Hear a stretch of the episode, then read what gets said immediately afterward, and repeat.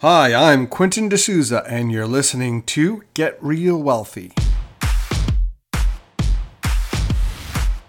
Create wealth, freedom, and security through real estate investing. Make sure to check out getrealwealthy.com.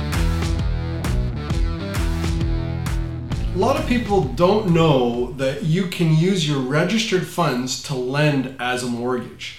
So when I say registered funds, I mean your RESPs, RRSPs, TFSAs, LIRAs. You have you can put them in a self-directed account and lend those funds uh, as a mortgage and get a fixed amount of return. Uh, now, what's really interesting about this is that you probably haven't heard this from your stockbroker because they're not actually making any money from this. So they wouldn't necessarily tell you that this is even an option. I both borrow and lend funds through my self directed accounts. I've done that. I borrowed hundreds of thousands uh, uh, from different people on our projects, and I've lent out hundreds of thousands to different people through my registered funds. And it's a it's a great tool for you to be able to understand and use. So I, I want to go through a little bit of the rules here and, and how it works. So uh, number one, it has to be arm's length. Now, arm's length means that it can't be my wife that I'm borrowing funds for to put into one of our projects. Doesn't make sense. That's not arm's length. It can't be my sister. It can't be somebody in my immediate family. But if, if I had a, a friend of mine who I grew up with and was interested in lending funds to me in a mortgage, then they could lend it to me and that would be considered arm's length because we're not related. Okay, so that's one of the important keys that you that you need to have.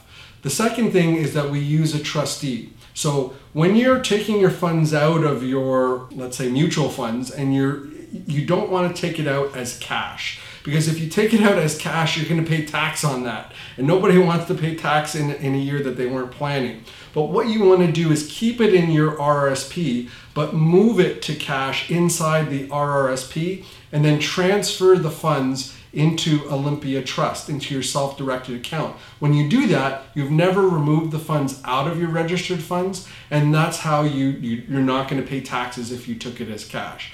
Once it's in uh, your Olympia Trust account, then you can use that to, to invest in mortgages. Now, there are other companies out there that, that do uh, act as a trustee. I tend to use Olympia Trust. You can look, do some research, and find out what other banks are out there that, that do that. I, I just like to go what works for me. Now, once you have those funds into that account, there are going to be some fees associated with it. So one of the fees is going to be a setup fee, and then another fee is going to be an annual fee.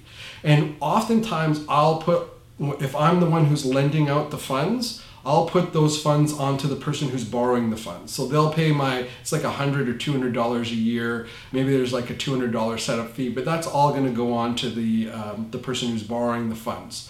Also, if there is any legal costs. So usually, if you're putting, you're actually putting a, a mortgage on a property. When you do that, there is legal fees. Maybe it's about $1,500 in Ontario to put the mortgage on and maybe $1,000 to pull it off, somewhere in that range. If you're dealing with a, a, broker who's helping you out, oftentimes those costs are higher magically.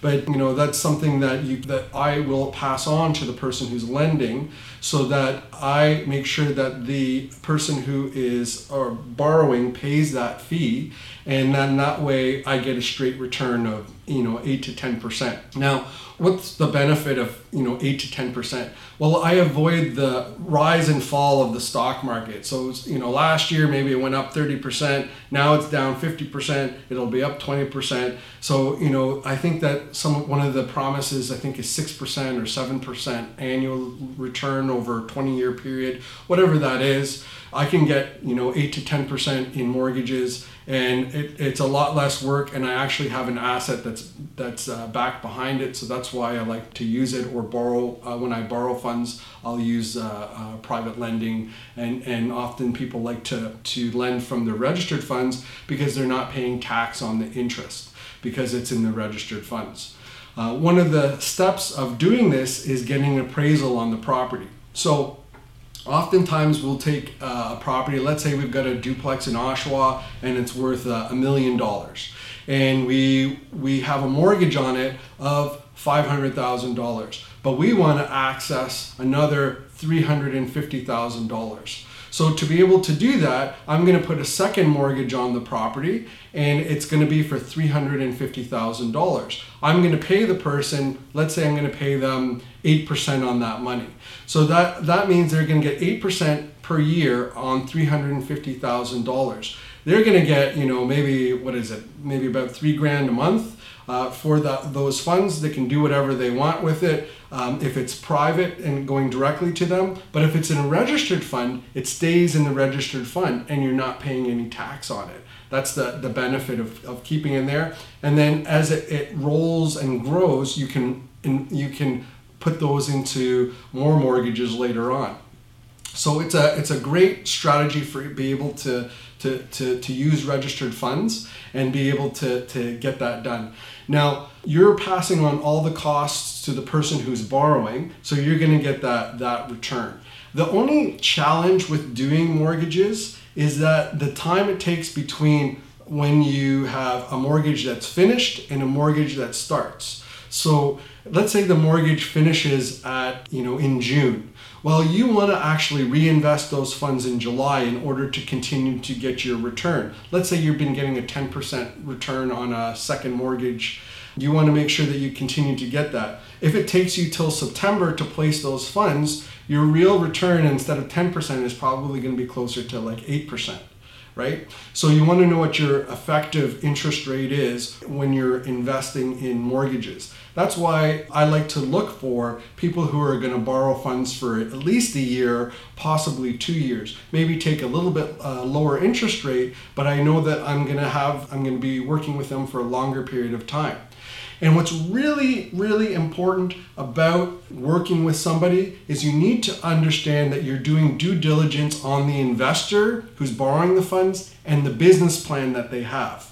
I've been investing in property since 2004. I, have done 80 plus transactions. I've, I've gone full cycle on many different deals. I've done flips, I've done rent to owns, I've done tons of different types of projects, wholesaled in the past. Um, now I just focus on apartment buildings, but I have that experience. You want to see somebody who has a depth of experience, not the person who's just doing this for the very first time, because that may be a, a warning sign for you. So you want to see that when you're lending funds, that there's that experience there. You also want to see how they're going to pay you back how do they plan to refinance the property in order to close out that mortgage and pay you back? Are they going to do some improvements to the property? Are they going to increase in, in our apartment buildings? We're looking at boosting the net operating income and then increasing the value of the building. So you want to be able to, to have that person who's borrowing the funds communicate to that to you and you believing in that business plan and the person, and then you know that's part of your due diligence process. So in the end, using registered funds is a great tool for somebody who has a bunch of money in their registered accounts is not happy with the stock market maybe he's looking for a more flat type of return but in the 8 to 10% range perhaps. If you're doing like first mortgages you can be in the 6 to 8% range still a great great uh, return but it's a it, it's a fixed return. So that's something that you should consider if you're if you have registered funds you want to borrow or you want to lend. Um, if you're interested in learning more about this and uh, uh, being a, a, lender or borrower reach out to me. I'm happy to have a conversation. Go, go into the description visit quintindesouza.com and uh, book a 15 minute discovery call and we'll see if there's something that we can work together on have a great day, have a good one, and we'll see you on the next episode. Make sure to check out getrealwealthy.com. Until next time, I'm Quentin D'Souza. Get out there and take action.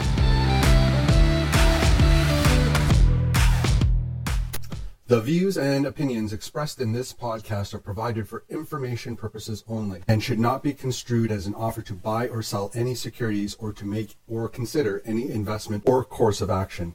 For more information, go to getrealwealthy.com.